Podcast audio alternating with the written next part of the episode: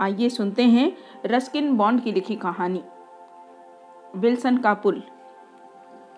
लकड़ी का पुराना पुल टूट चुका था और अब एक लोहे का पुल भागीरथी पर लटका हुआ था, जो गंगोत्री से नीचे पहाड़ों के बीच के दर्रे से होते हुए गुजरती थी। लेकिन गांव वाले आपको बताएंगे कि आप अब भी विल्सन के घोड़े की वह टाप सुन सकते हैं, जब वह अपने 150 साल पहले बनाए पुल पर उसे भगाया करता था। उस समय लोग इसे सुरक्षित होने को लेकर आशंकित थे, इसलिए इसकी मजबूती दिखाने के लिए विल्सन घोड़े पर बैठकर इस पर से बार बार गुजरा करता था। उस पुल का कुछ हिस्सा अब भी नदी के दूर किनारे पर देखा जा सकता है और विल्सन और उसकी सुंदर पहाड़ी वधू गुलाबी की दंतकथा अब भी इस क्षेत्र में काफ़ी प्रचलित है। मैं अपने कुछ दोस्तों के साथ नदी किनारे जंगल के पुराने रेस्ट हाउस में ठहरा हुआ था। मेरे साथ रे दंपत्ति, जिनकी नई नई शादी हुई थी, और दत्ता दंपत्ति थे, जिनकी शादी काफ़ी साल पहले हुई थी। युवा रे दंपत्ति की बहुत लड़ाई होती थी, जिसे देखकर दत्ता दंपत्ति चिंतित कम और मनोरंजन ज़्यादा किया करते थे। मैं उनके समूह का हिस्सा था, लेकिन फिर भी बहुत हद तक बाहरी था। कुआरा होने की वजह से मैं उनके ज़्यादा महत्व का नहीं था और एक विवाहित जोड़े के सलाहकार की तरह तो मैं उनके किसी भी काम का नहीं था। मैं अपना अधिकांश समय नदी किनारे घूमने में या घाटी को घेरे खड़े देवदार या सिंदूर के घने जंगलों की खाक छानने में बिताता। ये वही पेड़ थे जिनकी वजह से विल्सन और उसके संरक्षक टेहरी के राजा का भाग्य चमका था। उन्होंने विशाल लकड़ी के लट्ठों को पानी में बहाकर समतल में बने टिम्बर यार्ड में पहुंचाकर घने जंगलों का खूब दोहन किया। एक बार मैं देर शाम रेस्ट हाउस लौट रहा था। आधा पुल ही पार किया होगा कि दूसरे किनारे पर मैंने एक आकृति देखी जो कोहरे से निकलकर आ रही थी।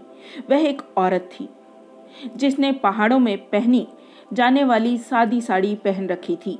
उसके खुले बाल उसके कंधों पर बिखरे थे। ऐसा लगा कि उसने मुझे नहीं देखा और पुल की रेलिंग पर झुककर काफ़ी नीचे बहता तेज पानी का बहाव देखने लगी और फिर मुझे चकित और भयभीत करती हुई वह रेलिंग पर चढ़ी और पानी में कूद गई। मैं उसे आवाज़ देता आगे की ओर दौड़ा, लेकिन रेलिंग तक जाकर मुझे सिर्फ नीचे झाग वाले पानी में उसका गिरा हुआ शरीर दिखा, जिसे धारा तेजी से बहाती नीचे की ओर लिए जा रही थी। चौकीदार का कमरा थोड़ी दूर था, दरवाजा खुला हुआ था। चौकीदार राम सिंह बिस्तर पर अधलेटा हुक्का पी रहा था। कोई अभी अभी पुल से कूदा है, मैंने हाँफते हुए कहा। नदी ने उसे अपने साथ बहा लिया। चौकीदार चुपचाप रहा। फिर से गुलाबी, उसने जैसे खुद से ही कहा हो। फिर मुझसे पूछा, क्या आपने उसे ठीक से देखा? हाँ, एक खुले लंबे बालों वाली औरत, लेकिन मैंने उसका चेहरा ठीक से नहीं देखा।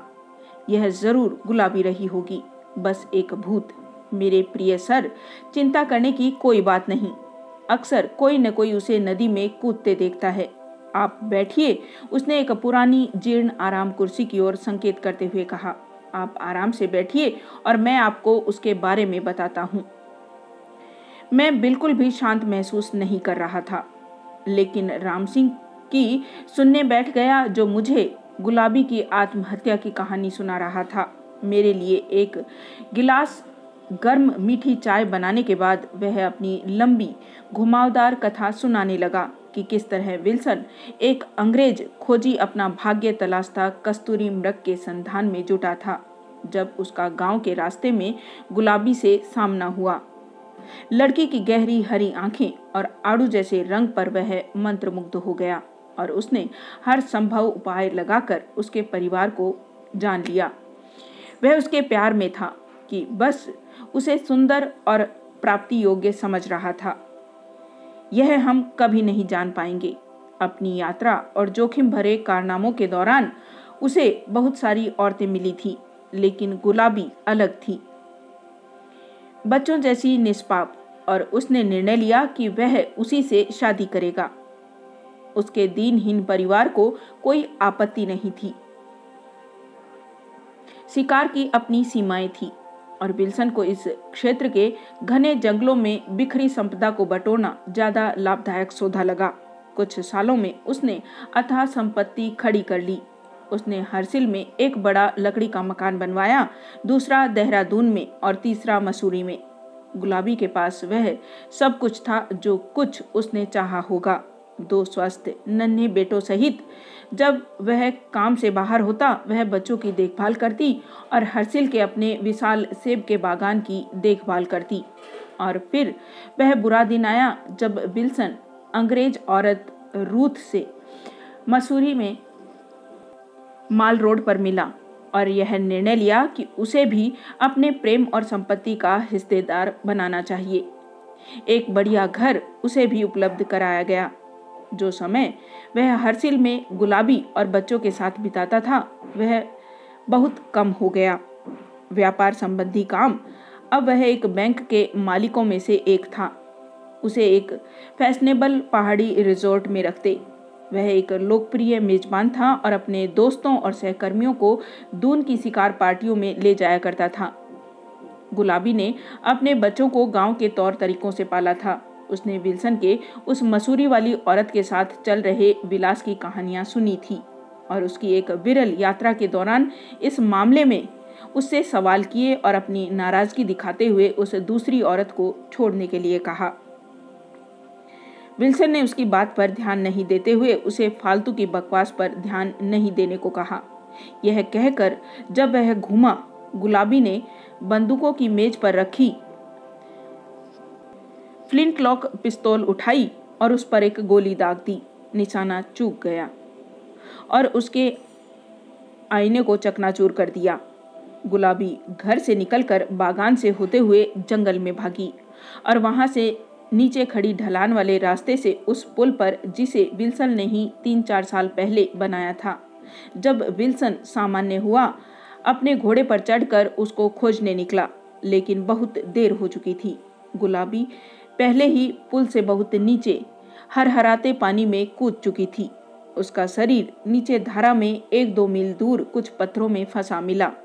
यह कहानी थी जो राम सिंह ने मुझे सुनाई, अपनी तरफ से बढ़ा चढ़ाकर और घुमा फिराकर। मुझे लगा कि इस शाम को रेस्ट हाउस में आग के किनारे अपने दोस्तों को सुनाने के लिए यह बढ़िया कहानी होगी। उन्हें कहानी बहुत प्रभावी लगी, लेकिन जब मैंने उन्हें बताया कि मैंने गुलाबी का भूत देखा है, उन्हें लगा कि मैं अपनी तरफ से कहानी को थोड़ा बढ़ा चढ़ाकर बता रहा हूँ। मिसेज दत्ता को यह दुखद कहानी लगी। युवा मिसेज रे के अनुसार गुलाबी मूर्ख थी। वह एक सीधी सादी लड़की थी। मिसेज दत्ता ने अपना विचार रखा। उसने उसी तरह प्रतिक्रिया दी जो वह जानती थी। पैसे खुशी नहीं खरीद सकते, मिसेज रे ने कहा। नहीं, मिसेज दत्ता ने कहा, लेकिन यह आपके लिए बहुत सारी सुविधाएं खरीद सकते हैं। मिसेज रे दूसरी चीज़ों के बारे में भी बात करना चाहती थी, इसलिए मैंने विषय बदल दिया। किसी कुंवारे के लिए यह थोड़ी परेशानी वाली बात हो सकती है कि उसे अपनी शाम 2 शादीशुदा जोड़ों के साथ बितानी पड़े। वहाँ अंदर ही अंदर बहुत कुछ चल रहा होता है जिससे वह अवगत तो होता है, लेकिन उससे निपटना नहीं जानता। उसके बाद मैं पुल पर बहुत बार गया। दिन में वहाँ ट्रैफिक की व्यस्तता होती, लेकिन शाम ढलते ही उस पर बहुत कम वाहन रह जाते और पैदल यात्री तो कभी कभी ही कोई गुजरता। नीचे दर्रे से धुंध उठती और पुल के दूसरे किनारे को बिल्कुल अदृश्य कर देती थी। मैं शाम को वहाँ घूमने को प्राथमिकता देता, मन में आधी उम्मीद और आधी चाह लिए कि गुलाबी के भूत से फिर सामना हो। यह उसका चेहरा था जो मैं दोबारा जरूर देखना चाहता था। क्या वह अब भी उतनी ही सुंदर होगी जितना उसके बारे में कहा जाता है? जो हमारे जाने से पहले की शाम घटा, वह मुझे उसके बाद काफ़ी लंबे समय तक परेशान करने वाला था। हमारे जाने के बाद जब दिन करीब आ रहे थे, थोड़ा माहौल शांत हो गया था। ऐसा लगता था जैसे रे दंपति ने अपने मतभेद सुलझा लिए हैं, हालांकि वे ज़्यादा बातें नहीं कर रहे थे। मिस्टर दत्ता अपने दिल्ली के ऑफिस में लौटने के लिए बेताब थे। मिसेस दत्ता का गठिया का दर्द शुरू हो गया था। मैं भी बेचैन था मसूरी में अपने लिखने की मेज पर लौटने के लिए। उस शाम मैंने पुल पर आखिरी बार घूमने की सोची ताकि पहाड़ों की गर्मी की रात की ठंडी हवा का आनंद ले सकूं। चांद नहीं निकला था और बहुत ज़्यादा अंधेरा था। हालांकि पुल के दोनों सिरे पर जलते लैंप से इतनी रोशनी हो रही थी जो उसे पार करने वाले लोगों के लिए काफ़ी थी। मैं पुल के बीच में खड़ा था, सबसे अंधकार वाले हिस्से में। नदी के गरजते हुए खाई में गिरने को सुन रहा था। जब मैंने साड़ी में लिपटी आकृति को लैंप की रोशनी में उभरते देखा जो रेलिंग की तरफ बढ़ रही थी, एकदम से मैं चिल्ला पड़ा, गुलाबी! वह मेरी तरफ आधी घूमी लेकिन मैं उसे ठीक से देख नहीं सका। हवा से उसके बाल पूरे चेहरे पर उड़ रहे थे और मैं सिर्फ उसकी अस्वाभाविक रूप से चमकती आंखें ही देख सका। मैंने पानी में छपाक की आवाज़ सुनी जब उसकी देह नीचे पानी में गिरी।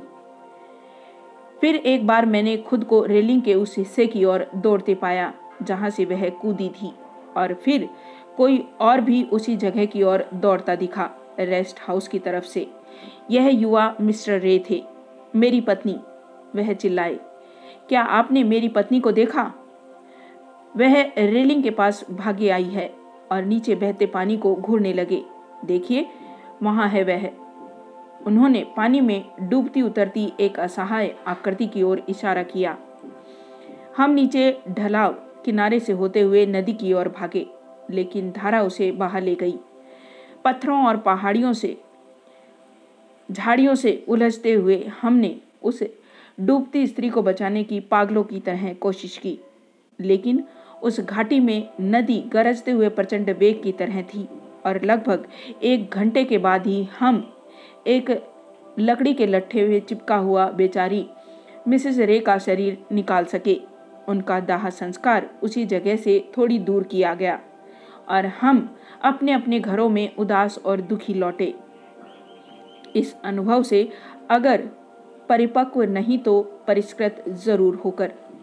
अगर आप कभी इस क्षेत्र में जाएं और देर शाम को उस पुल से गुजरने का निर्णय लें तो शायद गुलाबी का भूत देख सकते हैं या विल्सन के घोड़े की टाप सुन सकते हैं जब वह पुल पर उसे खोजता घूम रहा था, या आप शायद मिसेज रे का भूत देख सकते हैं या उनके पति की कातर चीख सुन सकते हैं या कोई और लोग भी हो सकते हैं, कौन जानता है।